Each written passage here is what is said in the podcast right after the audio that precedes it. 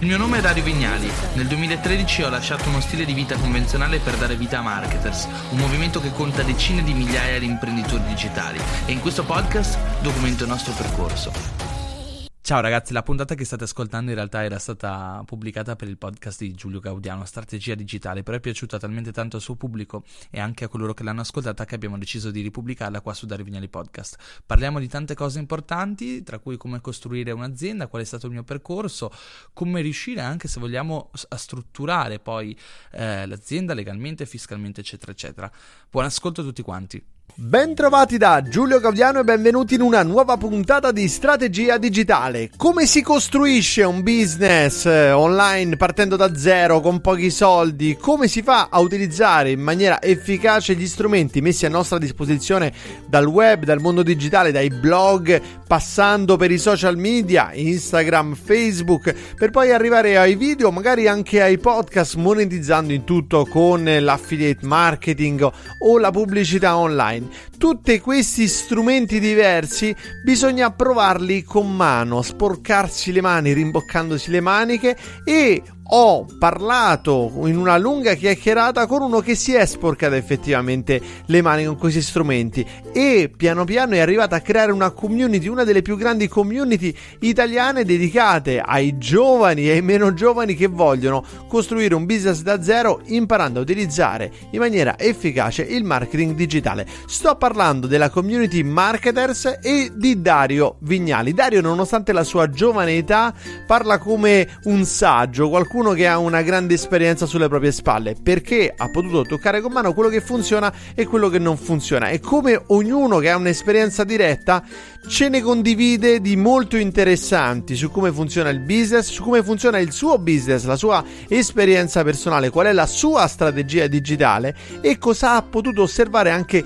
commettendo degli errori nel lungo percorso che l'ha portato poi oggi ad avere un'attività in cui non è da solo, ma si è circondato di tanti esperti che attraverso una sua opera di comunicazione, la sua capacità di arrivare attraverso valori condivisi a una community di persone interessate, esperti che possono guidare delle verticali tematiche, delle sotto community su temi come Facebook Ads, per esempio, oppure il funnel marketing. Insomma, ci sono tutti i temi all'interno di una grande community interessata al marketing online e tenuta insieme dalla sua capacità di comunicare in maniera immediata attraverso le Instagram stories o attraverso le sue dirette. Ascoltiamo tra qualche secondo la storia di Dario Vignali. Prima però ti ricordo che strategiadigitale.info è il luogo dove ci ritroviamo online, dove puoi diventare finanziatore di questo progetto, dove puoi trovare dei contenuti extra, dove puoi mandare i tuoi amici interessati a capire come sviluppare un business online partendo da zero. Ma ora banda alle ciance perché è arrivato il momento di conoscere insieme la storia di Dario Vignali. Ero un nerd, sono ancora un nerd, eh, da ragazzino ero super appassionato di tutte quelle che erano le tematiche di sicurezza informatica, programmazione, eccetera. Se mi avessi chiesto che cosa volevo fare da grande, ti avrei risposto probabilmente l'hacker quando avevo 14 anni. Fatto sta che scopro la rete, scopro i blog, mi ricordo ancora mia madre mi porta questo articolo di Donna Moderna in cui si parlava di, del fenomeno dei blog eh, e di mi pare il 2003, apro il primo blog, all'epoca era un casino pazzesco riuscire ad aprire un blog, metterlo online, c'era bisogno del server, 3000 cose, era molto più difficile. Mi appassionò a tutto quello che è il mondo online e inizio a scrivere, apro e chiudo diversi blog, tantissimi, perché in realtà sai, quando sei ragazzino non sai qual è la tua passione, qual è la tua competenza, quindi ogni volta cambi idea, cambi passione, cambi interesse, inizi a aprire, chiudere e scrivere. Però la cosa che forse mi, appass- mi appassionava di più è che ero molto introverso come ragazzino, ero molto timido e la cosa che mi affascinava era appunto il fatto che online, scrivendo, comunque riuscivi a raccogliere un audience di persone che ti ascoltavano, che erano interessate, no? E ti porta a fare una riflessione abbastanza importante. Dici, se ce la faccio online perché non lo posso fare offline? No? Dici, sono stupido. Evidentemente ho qualcosa che interessa le persone. Poi tutto questo percorso di apertura e chiusura di diversi blog finché a un certo punto mi rendo conto che devo decidere cosa voglio fare. Mi intervistano nel 2013 come, perché trovano alcuni dei miei vlog, blog vecchi insieme a Salvatore Ranzulla, uh, questo, questa società di nome Logotel mi intervista come uno dei più giovani blogger d'Italia e lì mi sta accendo un po' la lampadina, no? Perché cioè, all'epoca ero un universitario normale con questa passione per l'informatica, per il web, eccetera, ma non è che pensavo potessi farci un lavoro o tramutarlo in un lavoro. E quando ovviamente ho ricevuto la prima intervista mi si è accesa la lampadina e ho detto, caspita, forse è meglio che mi impegno di più in questo settore. Fatto sta che cerco di capire qual è il, co- il, minimo comune denominatore di tutto ciò che ho fatto nella mia carriera e mi rendo conto che la mia passione fondamentalmente erano tutte quelle strategie che mi permettevano di costruire un blog, costruire un audience attorno a ciò che avevo da raccontare e quindi lanciare questo progetto editoriale, tra virgolette, online. Quindi apro dariovignali.net nel 2013 e inizio a scrivere solamente di digital marketing. All'epoca prima del 2013 nemmeno pensavo si chiamasse digital marketing, era più sapere scrivere, mille altre cose, non sapevo neanche che ci potessi guadagnare online apro questo blog, darimignali.net, inizio a scrivere i primi articoli che erano lunghissimi, sempre 5.000, 7.000, 3.000 parole, scrivendo il più possibile riguardo a tutto ciò che sapevo, cose che avevo anche studiato oltreoceano, eccetera, eccetera, non è che me le ero inventate. E, e le cose iniziano ad andare bene, all'epoca non, non eravamo in tanti a scrivere di queste tematiche, inizio a costruire il mio, il mio pubblico e lì inizio a scoprire poi tutti quelli che erano i modelli di remunerazione di un blog, quindi dall'affiliate marketing che mi permette di guadagnare i primi, primi soldi, inizio a vendere i primi corsi inizio a ricevere ricevere i primi clienti, perché fondamentalmente le persone leggono ciò che tu hai da raccontare, racconti delle competenze o dei tutorial, delle guide, eccetera, ma poi le persone molto spesso non hanno la voglia o le competenze per fare ciò che tu racconti e quindi ti chiedono, me lo puoi fare al posto mio? E da lì inizia poi tutta la carriera Uh, semi, da freelance, se vogliamo, in cui inizio a lavorare per i clienti, provo a iniziare a costruire dei progetti, inizio a lanciare corsi, eccetera. Poi mi rendo conto che ovviamente faccio le cose un po' così come viene, perché non è che fossi veramente un vero freelance, non è che avessi tutte le competenze necessarie per fare le cose, no? perché ero, ero, un ragazzino con tanta voglia di fare. Quindi ho, ho, iniziato a lasciare sempre più la strada dei clienti per, per dedicarmi di più alla mia formazione e mm, solo successivamente sono tornato a diciamo, gestire i clienti. L'ho fatto in maniera molto furba perché mi sono avvicinato a un'altra agenzia che reputavo molto brava sulla base delle mie competenze occhio analitico e quindi fondamentalmente mi sono posto come intermedi- intermediario tra, che erano, tra, quelle che erano le persone che avevano bisogno di qualcosa e, e un'agenzia che effettivamente aveva la capacità e il personale per realizzare i progetti. Quindi la prima cosa che ho iniziato a fare è stato delegare, che se vogliamo è diciamo, la strada numero uno del, della, realtà imprenditoriale. Allo stesso tempo, grazie al blog, un giorno ero davanti al pannello di Analytics e dicevo, caspita, quante persone che leggono questi articoli, pensa che ognuna di queste persone ha una storia, ha qualcosa da raccontare. E ho detto, ma facciamo un gruppo su Facebook, lasciamo che le persone possano parlare tra di loro, oltre che con me sugli articoli del blog. E da lì nasce il primo gruppo Facebook che non si chiamava Marketers, ma che poi abbiamo rinominato in Marketers. Conosco il secondo socio, eh, Luca Ferrari e decidiamo di fare un, un, primo evento dedicato ai lettori del blog dell'epoca. Poi affittiamo questo locale di Milano, si crea il primo evento, centinaia di persone vengono a Milano e lì è stato veramente qualcosa che ti fa no, cambiare prospettiva, ti fa capire che dietro c'è qualcosa di tangibile. E quindi alla fine quello che siamo arrivati a fare assieme è stato prima di tutto continuare a lavorare sulla formazione, continuare a lavorare sulla vendita di corsi, sulla formazione anche offline all'interno di aziende e, e, poi dare vita a questo diciamo, movimento di eventi locali, che ora in Italia abbiamo praticamente in ogni regione d'Italia un evento quasi ogni mese, che si chiamano Marketers Local Meetup, che sono o gratuiti o perlomeno andiamo semplicemente a recuperare il costo della serata, dove le persone si incontrano, fanno sinergia professionale, networking, parlano tra di loro, arrivano diciamo, a conoscere persone che potrebbero diventare potenziali, potenziali partner lavorativi o professionali. E l'altro aspetto invece è la gestione di clienti. Abbiamo messo su una struttura che ci consente di gestire diversi clienti. All'inizio erano puramente clienti, eh, nel senso che noi lavoravamo a progetto, ci facevamo pagare per progetto, e poi piano piano abbiamo abbandonato di nuovo la strada dei clienti per gestire solamente dei partner. Cioè noi cerchiamo fondamentalmente delle persone competenti o aziende competenti che abbiano un ottimo prodotto, non abbiano quella consapevolezza digitale adeguata, ma abbiano invece consapevolezza riguardo il potenziale del digitale e quello che facciamo è entrare in revenue share, quindi mh, mm, spartiamo quelli che possono essere gli utili, oppure nel caso siano realtà nascenti che effettivamente ancora non esistono e le andiamo a creare noi, andiamo a costruire una società assieme dove ovviamente noi ci occupiamo di sviluppare tutto il business. Quindi fondamentalmente Marketers agisce anche come holding e non più come, socie- come ag- digital agency che lavora per clienti. Andiamo a cercare, utilizziamo le nostre risorse perché secondo me la community è forse forse la cosa più importante, eh, per fare talent scouting, quindi cercare persone valide all'interno della community, sia che siano professionisti su cui lavorare a progetti, sia che siano persone che hanno progetti da lanciare. Noi facciamo una sorta di controllo qualità, consulenza e ovviamente anche gestione di tutta quella che è l'operatività e quindi utilizziamo queste risorse come se fossimo un acceleratore fondamentalmente. E questo diciamo è stato l'ultimo modello che abbiamo applicato alla realtà marketers, tra, lasciando un po' per strada quella che era la strada dei clienti, che è molto tosta, secondo. Mm. Quindi direi che ti ho raccontato un po' tutto. Poi ci sono state mille ovviamente aneddoti e altre cose che possiamo sviluppare assieme. Prima mi parlavi di un secondo socio. Chi siete oggi?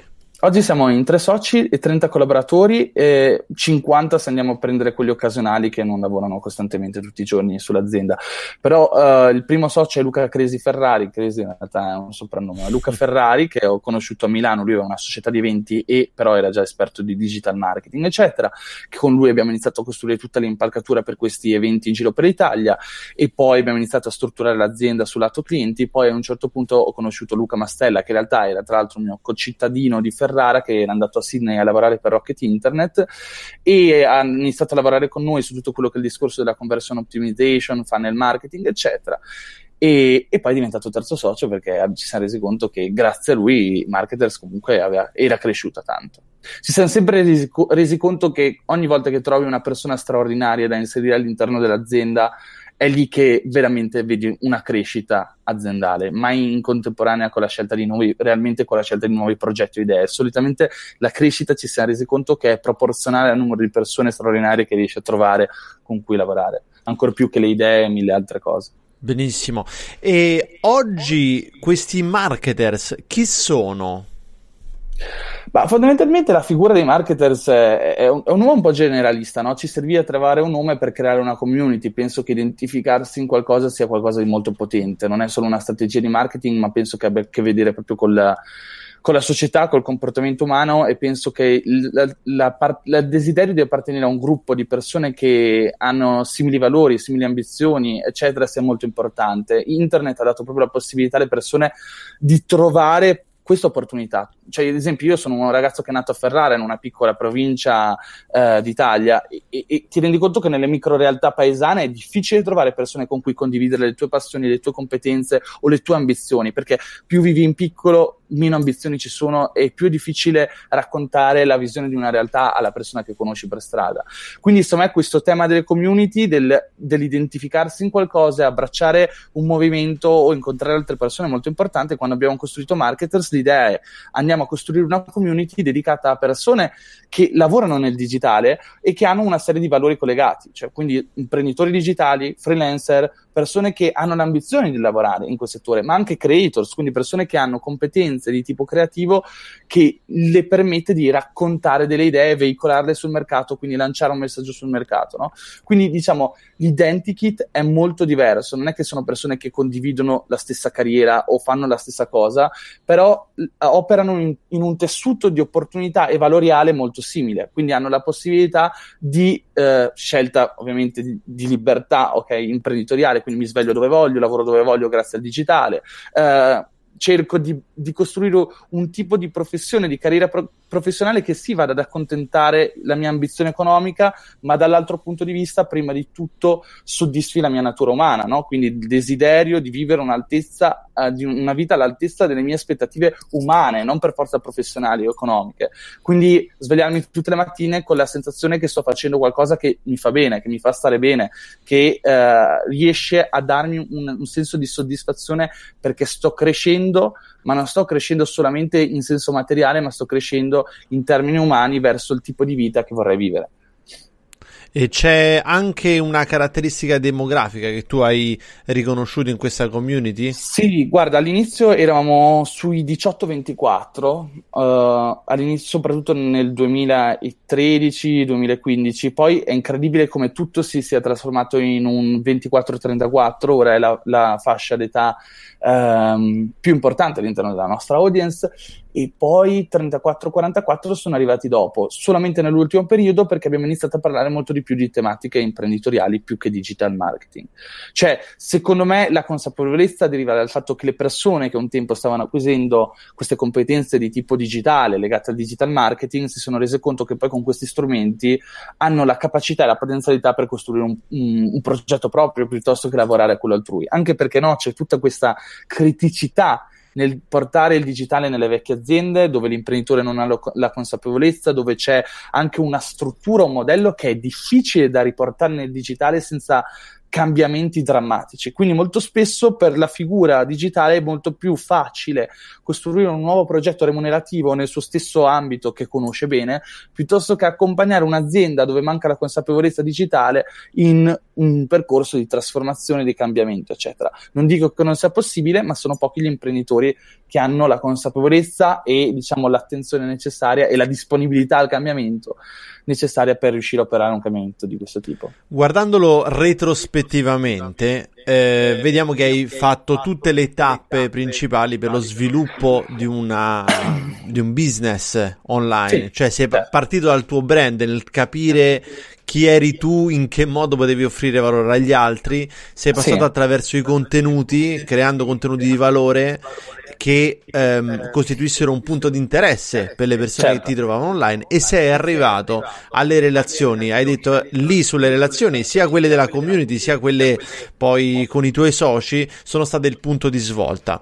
E hai detto una cosa molto interessante, io all'inizio non lo capivo di che cosa ero veramente competente, dove potevo portare valore, qual era la mia passione.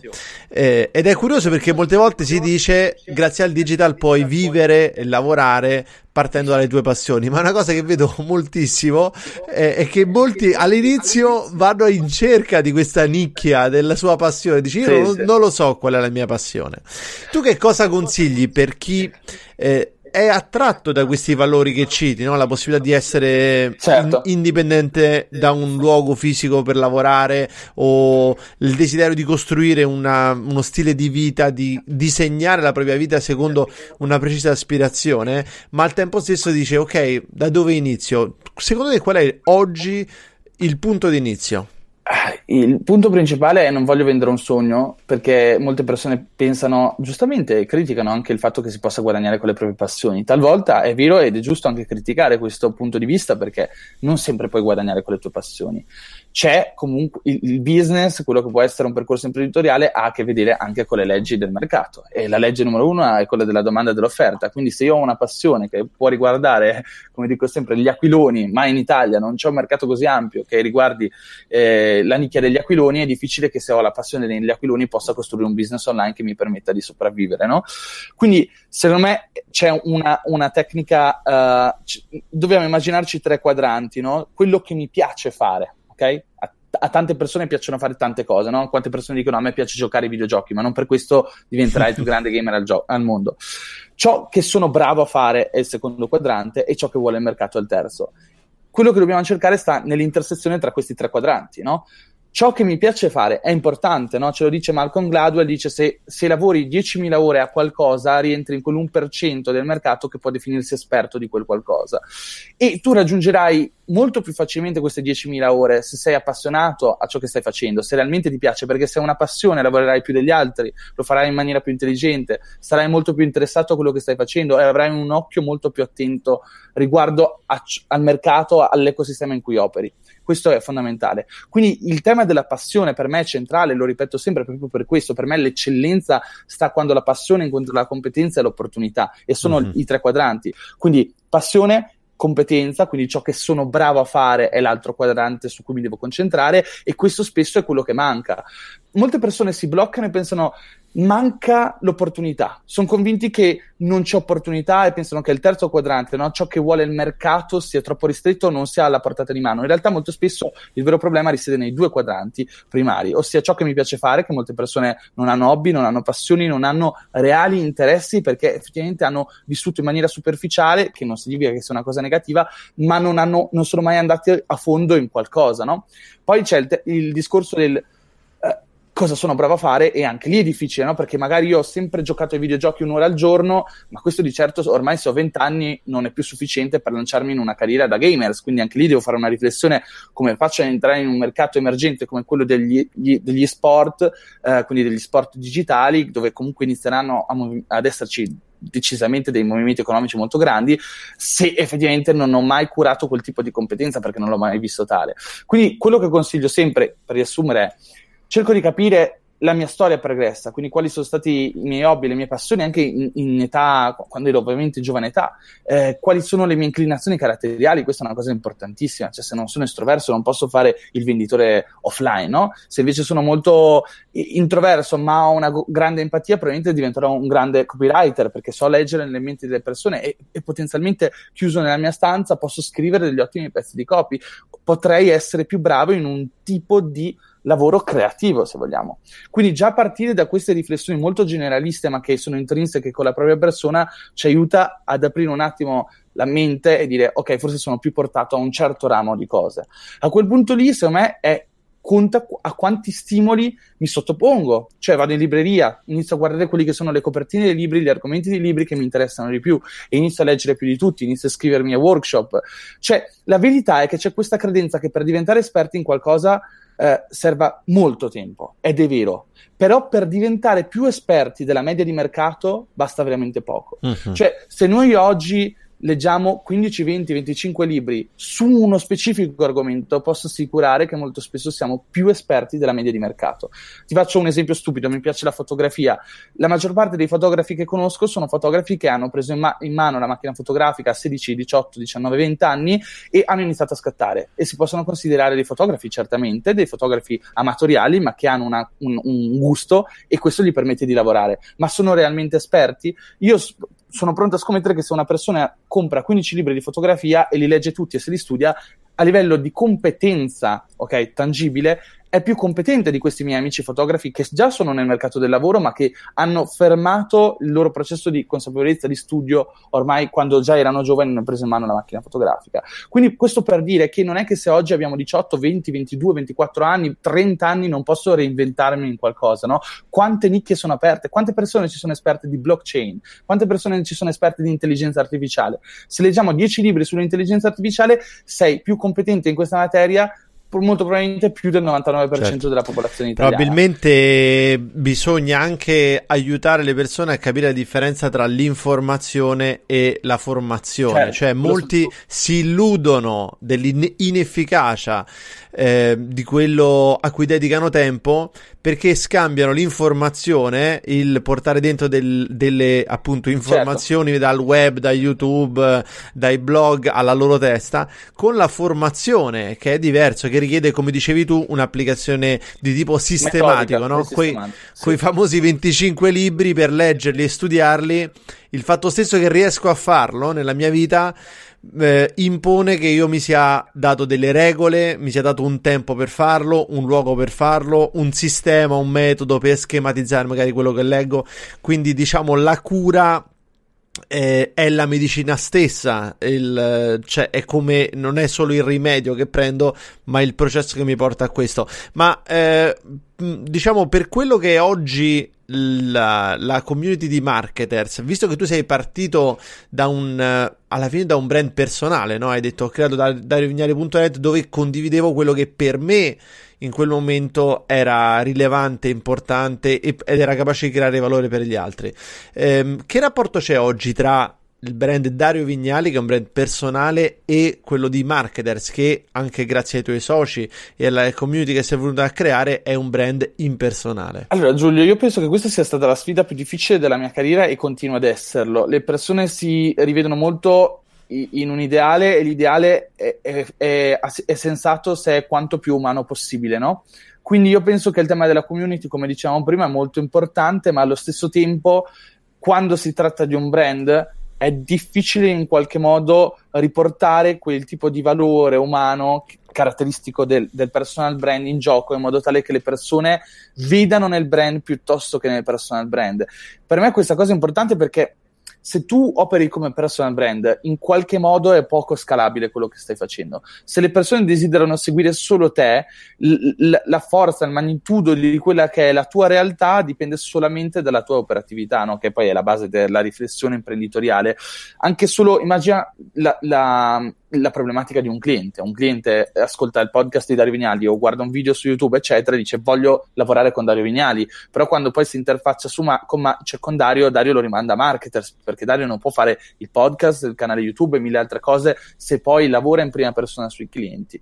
Quindi questa crescita del brand marketers è stata molto difficile, lunga nel tempo e mm, se vogliamo con mille sfaccettature diverse ed è stata molto importante per creare una sorta di controllo qualità, timbro di garanzia su quello che facciamo.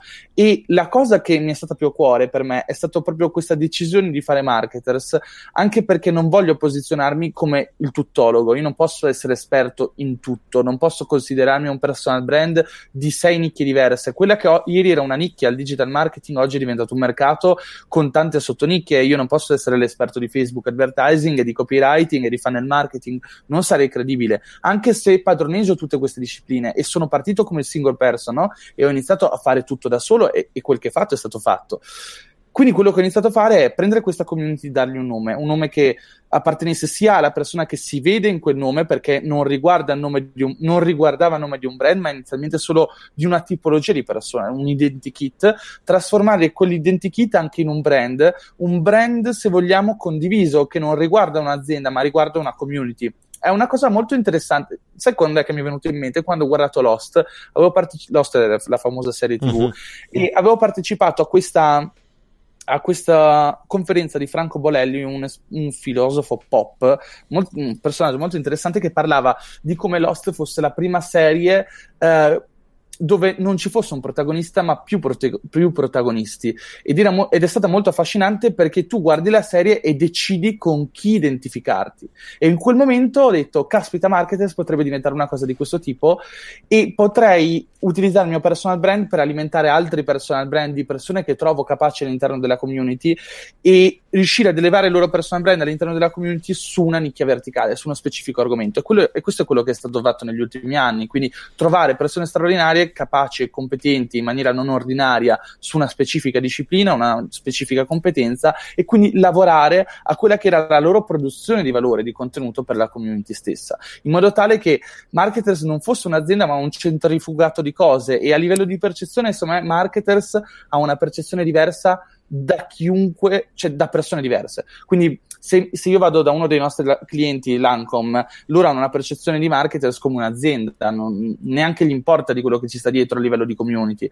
Se invece vado a parlare con un giornale, quello che gli interessa è molto spesso sapere come questa realtà aziendale eh, riesce a lavorare da remoto con 30 persone senza alcun ufficio. Se invece eh, parlo con Giulio, con Giulio parlo di quello che a me sta a cuore, ossia la community, ossia le persone e tutto questo, quello che stato lo sviluppo di questo eh, percorso che ha a che vedere con le persone. Quindi, secondo me, non è facile. Eh, come si fa? Quello che abbiamo fatto l'ho appena detto. Abbiamo lavorato su più persone e tutte queste persone portano un cappello che si chiama marketers. E a quel punto la, la, la, la condivisione no? e questa varianza di persone, di competenze fa sì che la, la, costante predominante sia sempre questo brand e questo ha funzionato negli anni ed è una cosa effettivamente di cui sono molto contento.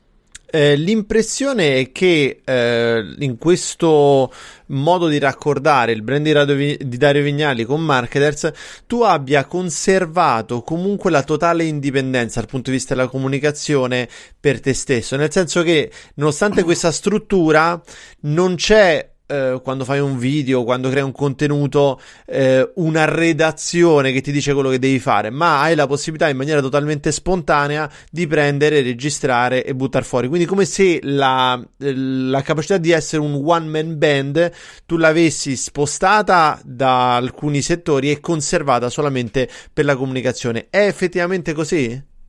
Uh, sulla, sulla, comunicazione esterna sì, io sono completamente indipendente e anche le mie giornate sono piuttosto indipendenti. Fai conto che io ho una call settimanale con i miei soci lunedì e poi dopo ho delle call con i diversi team, però fondamentalmente quando mi sveglio decido cosa fare e se mi viene in mente che voglio fare un video riguardo a qualcosa lo faccio senza neanche che ci sia una decisione interna o un calendario di contenuti. Non ho mai avuto un calendario di contenuti nella mia vita o una scelta redazionale, quindi non l'ho mai portato avanti.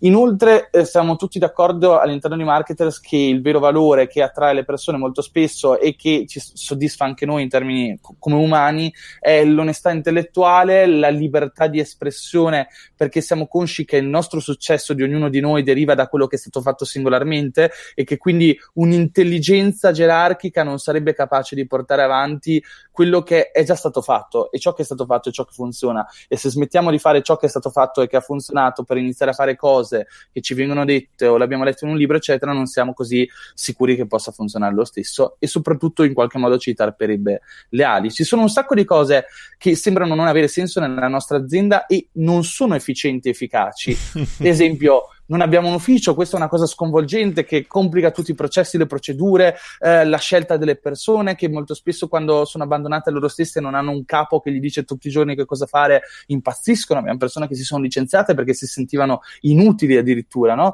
Quindi è, è un massacro, se vogliamo, da un certo punto di vista portare avanti un, un, un tale progetto così caotico, no? Però è anche vero che dal caos si crea l'ordine quando hai quell'intelligenza di capire che dal, dal disordine, se vuoi, riesci a trovare quella cosa meno scontata, uh, meno, me, meno, banale, qualcosa che effettivamente sia innovativo in qualche modo. E quindi diciamo che viviamo con questa consapevolezza che facciamo le cose un po' a cazzo se vogliamo, però in realtà poi fondamentalmente nel lungo periodo c'è una crescita, c'è qualcosa che funziona. Nel breve periodo dobbiamo sconfiggere dei mostri, dobbiamo lottare con delle situazioni che allo stesso tempo sono quelle stesse situazioni che ci consentono di viaggiare, di essere liberi, di svegliarci, non dover andare in ufficio, non stare nel traffico eh, incazzati perché non riusciamo a fare più di due metri all'ora. Cioè ci sono tante dinamiche, no? E quindi penso che in qualche modo abbia aiutato. Senti, quali sono le verticali tematiche sulle quali oggi Marketers opera? Prima mi hai nominato il mondo del funnel, immagino che Luca Mastella sia diciamo, il responsabile, l'incaricato di quest'area. Quali sono le altre verticali? Fondamentalmente pensiamo che le competenze ormai necessarie in tutti i mercati, se si lavora col digitale, abbiano a che vedere con la comunicazione, che lo chiamo copywriting. Molti pensano che copywriting sia la, capi- la capacità di scrivere per, vendita, per, vendere o persuasiva. Per me copywriting ormai è diventato comuni- comunicazione a 360 gradi, no? in termini di video, podcast, audio, public speaking, perché no, scrittura, eccetera. Eh, questo da lì parte tutto il processo di creazione del valore, quindi insomma è essenziale. Poi ovviamente l'acquisizione è importante, no? quindi lì passiamo a tutte quelle dinamiche di advertising, che se vogliamo eh, Facebook eh, con Instagram ormai ha un ruolo predominante, però perché non Google Ads, che è ancora super efficiente, efficace, solo che è un po' snobbato dai più perché in pochi lo conoscono e lo capiscono. Um, l'altra dinamica è quella della conversione, conversion optimization, e quindi i funnel intesi come procedure integrate di tante competenze, cioè se vogliamo in realtà il funnel è un po' la visione olistica del marketing che integra quello che è l'advertising con il copywriting nel, nel, percorso di consapevolezza per l'utente più, più, efficace possibile. Quindi posso scegliere di far sì che l'utente che non conosce marketers possa atterrare su un contenuto A che è il video di Dario oppure il contenuto B che è un video tecnico di Master. E, allora vediamo subito che cosa, che cosa porta un CTR o un open rate dell'email successiva più alto. E allora a quel punto decido di mettere in colonna tre email diverse e vedo qual è l'email che uh, genera meno click e allora la vado a sostituire, la, la, cambio perché non funziona. Allora no, vai a ottimizzare tutti i singoli uh, step o se vogliamo il percorso totale che l'utente compie dal momento in cui scopre marketers o Dario o Luca Mastella o Luca Ferrari e, e, non ci conosce fino allo step in cui acquista il nostro primo corso, fino allo step in cui viene al nostro evento, fino a eccetera eccetera, no? Quindi secondo me queste macro categorie sono molto importanti. Il tema molto importante secondo me dei prossimi anni sarà quello della creatività. Uh, anche LinkedIn dice uno dei lavori più importanti, uno dei cinque lavori più importanti del futuro sarà quello del creativo a 360 gradi, no? Uh, siamo alla siamo nell'era dove combattiamo per l'attenzione altrui, dove siamo in America vedono più di 5.000 banner pubblicitari al giorno, no? siamo esposti a più di 5.000 banner un, eh, pubblicitari al giorno, mi pare fosse un dato del 2012 o 2015, oggi siamo nel 2019 e quindi penso che anche in Italia ormai raggiungiamo delle cifre simili. Quindi immagina, immagina il fatto che alla fine quello che veramente conta è produrre qualcosa che cre- ottenga l'attenzione prima di tutto, perché senza di quello non vai da nessuna parte. E il messaggio che ottiene l'attenzione è sempre costruito da un creativo, che sia video, che sia scrittura, eccetera. Quindi, secondo me, eh, quella è un'altra nicchia su cui andremo sicuramente a operare nel 2019, quello della creatività, e secondo me è molto importante. Mi Questi diceva un nostro comune amico Marco Montemagno che all'inizio sì. della sua community, della sua membership uh, slashers, eh, prima che riuscisse a, ad ampliare il proprio impatto anche su altri temi, anche più generalisti, il mondo del lavoro, dell'innovazione, ehm, c'erano molte persone che si focalizzavano su un aspetto, sul fatto che lui faceva un video al giorno e quindi era diventato una specie di community di supporto a chi voleva lavorare col video. Certo. Tu sei molto attivo sulla produzione video. Eh, questo discorso della produzione video per te ehm, non è una verticale interessante? È qualcosa che vo- vorrai trattare o hai già trattato e deciso di non fare più? O lo no, vedi dicevo... incluso nel discorso più generale della creatività del copywriting? No, no, no. Infatti penso proprio che nel 2019 tratteremo la creatività a 360 gradi, tra cui anche foto, video, scrittura, eccetera. Scrittura l'abbiamo già fatto, però foto e video sicuramente perché sono qualcosa ormai di indispensabile per comunicare al giorno d'oggi, no? Ok. E c'è un responsabile per ognuna di queste aree? Noi fondamentalmente eh, operiamo in questo modo, fai conto che abbiamo un team funnel, che sono 3-4 persone che lavorano sui funnel, di cui una persona che lavora solo sui funnel di, market, di marketers e le altre tre sia sui funnel di marketers sia su tutti i clienti e partner. Poi abbiamo un altro team di copywriting, quindi ci sono due o tre persone che scrivono, quindi si dedicano a quella che è la creazione di contenuto, soprattutto in larga misura per i clienti, perché gran parte del contenuto di marketers lo faccio in prima persona. Abbiamo un team social, che sono altre quattro persone che gestiscono la pubblicazione e redazione di, fai conto, quello che noi facciamo a livello di strategia è partire da long form content e arrivare al micro content in, in questo modo. Se Dario fa una diretta e la diretta va, dura ad esempio un'ora e mezza, quello che può succedere è che da questa diretta tagliamo dei pezzi di video perché la diretta la faccio video e quelli possono essere riutilizzati per le stories e posso utilizzare magari 20 pezzi di, video, di diretta video. Uh, dalla diretta otteniamo il podcast che viene ripubblicato su Spotify, iTunes, eccetera, eccetera. Dalla diretta veng- o dal podcast dai micro video vanno, vengono presi dei pezzi molto interessanti e vengono trascritti sotto forma di copy. Quindi anche lì, magari con un'unica diretta, produciamo quelli che possono essere 10 articoli che vengono ripubblicati sulla mia pagina, sul mio profilo LinkedIn, eccetera, da quello che è il team social. O lo stesso team social sono le persone che a fine mese fanno una redazione di quali contenuti e di quali credenze sono, uh, generano maggior, un, un maggior tasso di engagement. Quindi, Dario, quando parli del Uh, viaggiare come nomade digitale ottieni un tasso di engagement superiore a rispetto a quando parli di come trovare lavoro nel 2019, non lo so, esempio, e allora otteniamo tanti dati sensibili che ci permettono prima di tutto di conoscere con chi abbiamo a che fare, cioè le persone con cui abbiamo a che fare. Mm, okay. E questo penso che sia l'aspetto più importante. Quindi il ruolo del team social non è quello che pensano tutti, no? molti pensano social media marketer uguale, produco foto, video, testi da pubblicare, allora X la metto su HotSuite, su Buffer, eccetera, viene pubblicata, rispondo ai commenti, gestisco i commenti sotto le ads e basta. Per noi è più un lavoro uh, consuntivo, di tipo analitico, di, di, studio di quelli che sono i contenuti e del rapporto che le persone hanno poi con questi contenuti. Uh, poi altre cose, abbiamo un team di advertising capitanato da tre persone, eh, anche lì ovviamente in parte sui clienti, in parte su marketers e per finire abbiamo un, un, grande team di contabilità perché quello è importantissimo perché agendo come holding apriamo, stiamo aprendo diverse società e lì diventa un massacro poi cer- cercare di tenere uniti tutti quelli che sono i fili tra queste diverse società, capire la struttura e tutte queste cose. Quindi anche direi che la, la parte amministrativa è stata forse la, la, parte più importante degli ultimi due anni, che viene molto spesso sottostimata, ma penso che abbia uno dei ruoli più importanti in assoluto all'interno di un'azienda. Soprattutto se hanno una consapevolezza imprenditoriale imprenditoriale e non sono semplici persone che si mettono a fare le fatture e basta, no? Una curiosità cioè, amministrativa, le società che aprite le state aprendo come società responsabilità illimitata in Italia sì, o all'estero? In Italia. In Italia, in Italia, perché operiamo tutto sul mercato italiano fondamentalmente con queste ecco, società. Molti vedono delle difficoltà nel contesto italiano per la creazione di business. Qual è il tuo punto di vista? Quali sono secondo te le difficoltà o le opportunità legate a questo mercato? Allora, ti dico Giulio, insomma, ci, ci, ci sono... È, è, troppi fanno di tutta l'erba un fascia un fascio. Cioè, il problema è che sono convinto che ci sia una criticità tutta italiana nel fare business e questo rende, eh, rende quello, l'ecosistema in cui operiamo una giungla. Però è anche vero che in tanti neanche ci provano a comprendere le regole di questa giungla, no? Sì. Quindi da una parte abbiamo le vecchie aziende che stanno, che pensano che ci sia una fantomatica crisi e che, che, stiano crollando a causa della crisi, quando in realtà crisi da greco cambiamento è tutto uno shift generazionale digitale e quindi molto spesso non possiamo chiamarla crisi, ma si chiama incapacità di adattamento, no? Uh, penso che la cosa più importante qui sia veramente prendere consapevolezza di questo.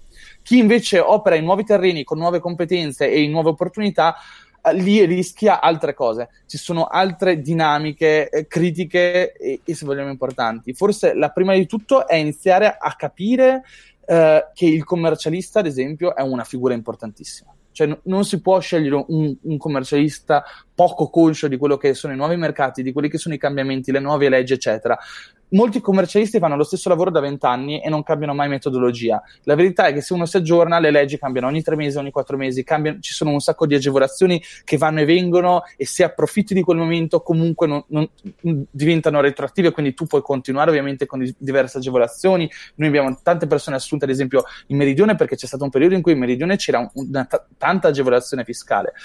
Um, altra cosa, l'utilizzo delle strutture societarie come holding, come sottosocietà, eccetera, per riuscire a costruire un, dei, d- diciamo delle, un tessuto societario dove il rischio sia, se vogliamo, diversificato. Se io opero tutto, uh, se io faccio tutto ciò che faccio solamente con una società, c'è un rischio enorme che a un certo punto un cash flow o uno specifico business che sto facendo mi inizia a cercare di, inizia a cercare di utilizzare tutte le risorse per scalare, ma poi a un certo punto mi rendo conto che c'è una difficoltà nel farlo e rimango se- ovviamente senza soldi o senza disponibilità di cassa. Questo diventa un macello incredibile per tutta l'azienda. Quindi noi ovviamente cioè ovviamente, non ovviamente perché molte persone non lo fanno, ogni volta che abbiamo una nuova area strategica da fare, un nuovo business, quello che facciamo è creare una nuova società che si relaziona economicamente, a, se vogliamo, alla holding di marketers, che opera grazie a questa holding, che, che agisce, se vogliamo, come anche ruolo promozionale, perché la holding di marketers quello che fa è comunicare sul mercato, assumere gran parte delle persone, eccetera. Tutte queste altre sottosocietà eh, beneficiano della marketers holding, ma sono a sé stanti. Un esempio che ti posso fare è se io, se marketers ha bisogno di, di grafica in mhm. grande mm-hmm. quantità per tutte le sottosocietà, non è che io assumo grafici e mi prendo rischio aziendale, il rischio aziendale per diventare una società di grafica in qualche misura all'interno dei marketers. Apro una società di grafica che porta beneficio a tutti i partner e tutte le sottosocietà di marketers perché riesce in qualche modo a lavorare come fornitore per tutte queste società a un costo minore, ipotizziamo uno sconto del 30% perché sono società nostre, no?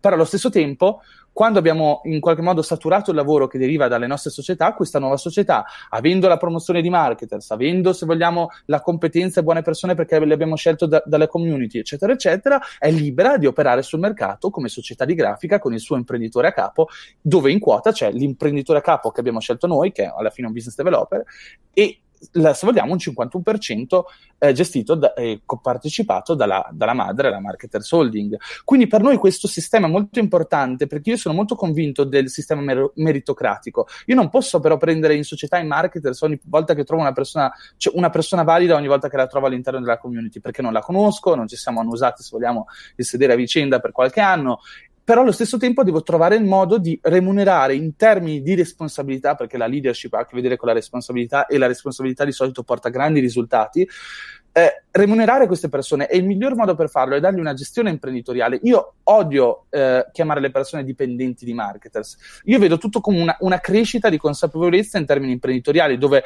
colui che parte dalla base domani potrà definirsi, se vogliamo, project manager di qualche team di marketers, ma se domani il team è, è valido e il nostro team di advertising vediamo che funziona e di, diventano tante persone e c'è tanto lavoro in più da fare, perché non può diventare una nuova società capitanato da colui che si è fatto vedere e ha mostrato negli anni o nei mesi mesi di farsi veramente il culo. Quindi, se vogliamo, questa è un po' la mia visione. Poi eh, è vero che è difficile, no? Cioè io non sono un commercialista, è difficile fare, tenere una lezione di quello che può essere la gestione societaria o legato al fisco italiano. Il fisco in qualche misura, certo, è penalizzante in Italia, però se si, se si comprendono le, le difficili leggi di questa giungla, penso anche che si possa in qualche modo fare bene. Eh, all'interno del tuo processo di produzione di contenuti, ehm, qual è il punto di partenza? Mm, forse sono le dirette, il punto dal quale poi vengono estrapolati tutti gli altri contenuti a cascata? Uh, fondamentalmente le cose più importanti che faccio sono i video su YouTube, le dirette, da cui nascono poi i podcast. Uh, alcune volte alcuni podcast derivano invece dai video di YouTube se sono molto lunghi e parlati e sono per lo più teorici, insomma non mostro niente di che.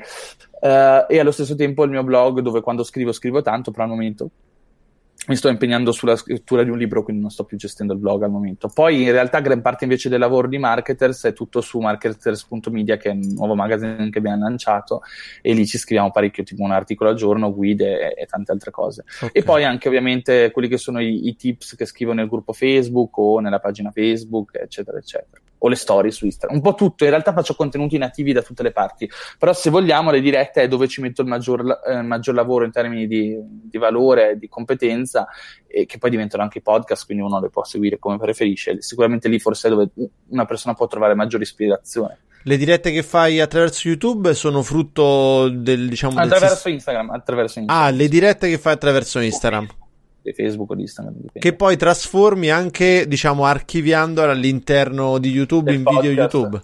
Ok. Sì, solitamente sì. Benissimo.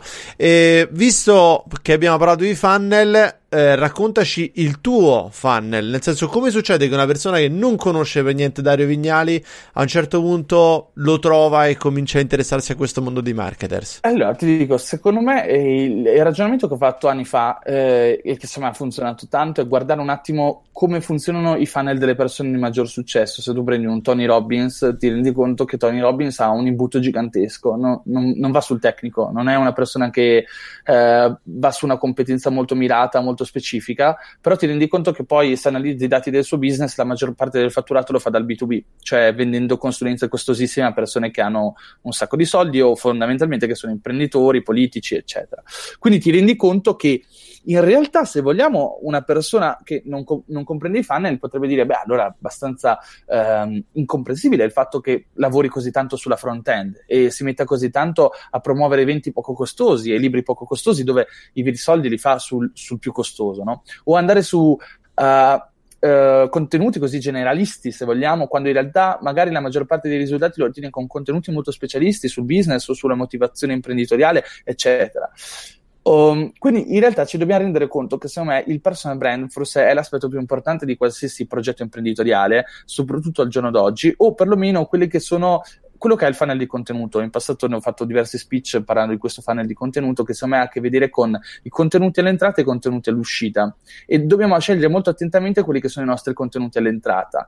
Eh, se io riguardo il cambiamento che ho fatto negli ultimi anni, riguardo soprattutto all'inizio del, del, mio percorso, vedo che vedo tanti competitor, cioè quando io scrivevo il blog di digital marketing vedevo tanti competitor, persone che fondamentalmente fatturavano quanto me, avevano circa il mio stesso pubblico, eccetera. A un certo punto c'è stato un distacco netto, cioè vedo che queste persone sono rimaste i blogger di digital marketing, noi siamo diventati prima di tutto un'azienda, però prima di diventare un'azienda, un imprenditore, ho, ho ingrandito quella che era la mia audience parecchio. E il problema sta sempre nel, nel contenuto, secondo me cioè, tu vedi questi blogger pubblicare contenuti tecnici fini a se stesso, dove solitamente la persona non condisce il contenuto con quello che è il proprio apporto valoriale e quelle che sono le proprie esperienze dirette eh, e quelle che sono, se vogliamo, uno, se vogliamo uno storytelling mm-hmm. efficace che condisca il tutto. E inoltre se vogliamo il mix di competenza oppure il mix di personal brand, io lo chiamo anche. Se tu prendi un personaggio come Tim Ferris, va contro ogni logica possibile e immaginabile di personal branding, perché eh, se tu parlassi con gli esperti di branding ti direbbero nicchiati su qualcosa, cerca di essere il più verticale possibile, vai a fondo, conquista la tua nicchia e, e cerca di posizionarti in modo tale che nessuno possa rubarti quel posizionamento perché vai più a fondo di tutti gli altri. Però se tu guardi un Tim Ferris di turno, Tim Ferris è come se avessi toccato con mano eh, i più disparati argomenti dal tema del sonno all'imprenditorialità, al digital marketing, alla meditazione, al biohacking, al lifestyle, hack, al lifestyle hacking, eccetera, eccetera. Eppure è una delle persone più famose e pagate nel mondo del digital business odierno e tutto quello che è il mercato startup. Eh, quindi se vogliamo, e, e, se osservi anche Tim Ferris, che anche lui come te o altre persone no, conduce molte interviste, lui ha avuto proprio questa capacità di condire ogni contenuto con Tim Ferris. Dove altri intervistatori sbagliano e si, si astengono dalla conversazione e magari c'è un, un, una differenza tale no? dall'intervistatore all'intervistato, eh, persone, ovviamente quando c'è questa differenza le persone no, non sentono un legame molto specifico all'intervistatore, mm-hmm. ma quando è l'intervistato- l'intervistatore che mette dentro una profondità no, di contenuto, una consapevolezza sull'argomento e uno storytelling narrativo, anche se vogliamo, perché eh, ricordiamoci che Tim Ferriss è diventato famoso col suo libro dove è pieno di sue storie allora lì è, è, evidente che nasce qualcosa di straordinario. Io quando ho iniziato a scrivere il blog ho iniziato a condividere tutti i miei articoli con storytelling, storie che sulla mia vita, su come avevo applicato uno specifico concetto in una, in una particolare situazione, quindi anche il contenuto diventava più tangibile. E soprattutto ho cercato di ampliare, come parlavo di Robbins, quello che è il mio canale d'entrata, anche in termini di argomenti. Quindi il digital marketing e la crescita personale sono due argomenti che io porto avanti di pari passo, ma anche il tema del viaggio è un tema che mi è servito molto. E molte persone, lo stesso Monti, alcune volte quando facciamo una call mi critica e mi dice: Oh Dario, ma scusa, che cazzo ci stai a fare a parlare di mettere le foto di viaggio che se devi andare a fare una conferenza di business eh, non è che è molto diciamo, correlato. Se certo. tu vedi un, 40, un 45enne che parla di business eh, a capo di un'azienda, non ne frega niente del ragazzino che si fa le foto di viaggio. Io conosco molto il mio pubblico e penso che il tema della crescita professionale personale del viaggio sia estremamente correlato tra loro. Il viaggio rappresenta un attimo, se vogliamo, eh, l'identità della libertà a cui tutti aspirano oggi. Non per forza una persona vuole viaggiare, ma ti comunica esattamente quello che vuoi ottenere, ossia essere libero da vincoli che appartengono invece a un mercato professionale del passato. Quindi io quando parlo di viaggio non comunico devi andare in Thailandia, ma parlo, ti, faccio, ti mostro come ho raggiunto un tipo di vita grazie alle competenze che ho acquisito e al percorso che mi sono scelto. E il tema della crescita personale per me di, va a pari passo con quello professionale. Per me, come dico sempre, il, il business sta all'uomo come il gioco sta al bambino. Quindi se faccio business in qualche modo sto esprimendo la mia creatività imprenditoriale e dove ottengo risultati imprenditoriali trovo autostima e soddisfazione personale. Sono un, un, convinto sostenitore che in qualche modo il lavoro, soprattutto il business, può nobilitare l'uomo se fatto con dei principi e un tipo di, di percorso che tiene di pari passo questi due concetti. Quindi parlare di queste tre cose assieme crea questo mix di personal brand di cui parlavo prima, dove in qualche modo chi è interessato perso- al personal brand ritrova degli elementi che, di crescita professionale che lo attraggono e chi è interessato a- alla crescita professionale, quindi al business, ritrova degli elementi di crescita personale che sono caratterizzanti del business. E allo stesso tempo in entrambi i casi lottano per un valore che è quello della libertà al viaggio, ma il viaggio non inteso vado in Thailandia, ma il viaggio esplorativo delle proprie possibilità di vita, cioè se voglio trasferirmi in un altro paese, vivere con mia moglie, lavorare da casa con mio figlio, sono tutte terminologie che secondo me hanno a che vedere con un tipo di vita che mi sono scelto. Scel- quindi le persone come mi trovano? Fondamentalmente c'è stato un periodo in cui lavoravo con la SEO del blog e e lì il, il, funnel era molto corto. Ti sto parlando di un argomento, sei un imprenditore o un freelancer, vuoi una soluzione, compri il corso, mi chiami per lavorare per te eh, o, o, scegli di lavorare con un'azienda che io sto promuovendo, eccetera. Un funnel corto, semplice, efficace, facile da mandare a ROI e da tracciare i dati.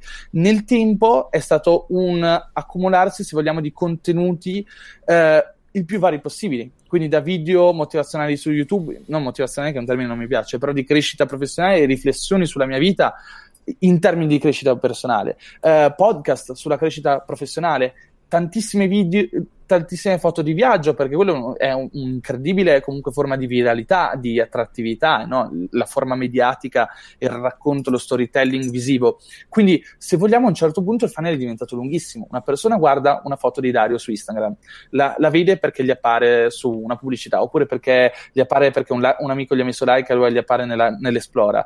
Scopre Dario, mi mette follow Uh, per una settimana vedi altre foto, dici che cazzo è sto qua che viaggia sempre, che pubblica le foto di viaggio fighe, eccetera, vado a vedere il profilo di Dario. Ah, perfetto, nella descrizione c'è, questo, c'è scritto che fa questo, questo, questo. Che cosa significa? Boh, non lo so. Guardo tre stories, non ci capisco niente lascio perdere, passa un'altra settimana, magari riappaiono altre tre stories e questa volta invece c'è un argomento di crescita personale invece che professionale o di digital marketing più comprensibile anche dal mio punto di vista. Allora lo seguo e la persona dice, ok, e quindi penso, caspita, mi interessa questo ragazzo, no? E allora lo vado a cercare pure su YouTube, perché mi ha detto di cercarlo su YouTube, scopro che ha, evento, ha tanti eventi in giro per l'Italia e decido di andare al Marketers Meetup di, della Puglia, perché sono pugliese. E a quel punto scopro che ci sono tante altre persone che credono in questa cosa e che effettivamente hanno dei risultati e che parlano di business e, e, e dico, caspita, anch'io ho sempre voluto viaggiare, no? E allora faccio amicizie, stringo relazioni e capisco che se queste persone si fidano di Dario, magari mi posso fidare anch'io di marketers, allora mi iscrivo alla community Facebook, compro un, capisci? Quindi se vogliamo, il, cioè se una volta prendevamo colui che aveva un, un, medio livello di consapevolezza e quindi andavamo stretti sul mercato, adesso prendiamo colui che ha un largo livello di consapevolezza e andiamo larghi sul mercato. E uno potrebbe dire, ma alla fine il fatturato circa è lo stesso, perché gran parte del fatturato arriva ancora dal, dal settore, no? da colui che è esperto. Però in realtà, se vogliamo, l'espansione del personal brand ha un, ha un riflesso molto più, crea un'autorevolezza sul mercato, diventi effettivamente qualcuno che ha un, un, una competenza che non è, se vogliamo, dettata da quella che è il mio contenuto che vendo alle persone, ma è dettata da la, la, dal riconoscimento dell'ecosistema stesso del mercato, no? E quando ti allarghi così tanto anche, aumentano i tassi di conversione anche su quel settoriale, su quel funnel più specifico per le persone specifiche. Quindi c'è un insieme di cose e poi se vogliamo, insomma, è, anche una scelta personale. Per me la cosa più interessante è lavorare con le persone, la cosa che mi diverte di più è fare video, fare podcast, parlare con le persone, andare in giro, quello è veramente forse l'aspetto del mio carattere professionale che mi importa di più. Quindi se devo scegliere cosa fare quando mi sveglio è fare una diretta, se dovessi scegliere cosa fare, o un video, o scrivere un libro. Quindi è, quello che voglio continuare a fare e impattare il maggior numero di persone per me è il più grande risultato econo- eh, professionale, molto più di quello economico. Cioè l'economico s- segue per forza, però sicuramente quello è più interessante. Se devo scegliere se guadagnare di più parlando con pochi o guadagnare un po' di meno parlando con tanti, sceglierò sempre la casistica in cui parlo con tanti ma guadagno di meno. Siamo arrivati alla fine di questo episodio. C'è una cosa in particolare che Dario ha detto con assoluta tranquillità, assoluta naturalezza e che invece molti non riescono a cogliere ed è la missione, la vocazione legata a quello che facciamo. Finché insegniamo alle persone a spostare la pedina da destra a sinistra e da sinistra a destra, a mettere in campo la tecnica ninja per diventare ricchi subito o a fare qualsiasi altra cosa molto specialistica, non riusciamo a fare un salto in termini di numeri, soprattutto in termini di ispirazione. Mentre, e Dario questo l'ha fatto molto bene, dalla nostra vita, dalle nostre esperienze personali, dalle nostre capacità, dai nostri talenti, possiamo tirar fuori una, vi- una missione, una vocazione professionale e personale che sia in grado di is- ispirare anche le persone che sono intorno a noi. Per cui, al di là di dire a tutti fate le stesse cose che ho fatto io, proprio come ha fatto Dario, l'importante è comprendere ah, i principi portanti, i principi ispiranti che possiamo far nostri per sviluppare il nostro business digitale a modo nostro. Naturalmente nelle note dell'episodio ci sono i riferimenti per scoprire di più l'attività su Dario, sulla sua attività sulla community marketers e io voglio ringraziare i produttori di strategia digitale, coloro che rendono possibile l'esistenza di questo podcast e che supportano questo progetto nel portare eh, conoscenza, consapevolezza a tanti che vogliono vivere e lavorare meglio grazie al digital. Quindi grazie a Dario Vignali per questa chiacchierata, grazie ai produttori di strategia digitale, grazie a Audra Bertolone, la coautrice del podcast, al nostro fonico Costanza Mineo e a radiospeaker.it, grazie per il sound design. Ragazzi, grazie mille e alla prossima. Strategia digitale. Idee, novità e consigli per imprenditori e professionisti appassionati di web marketing e business online. E business online. A cura di Giulio Gaudiano.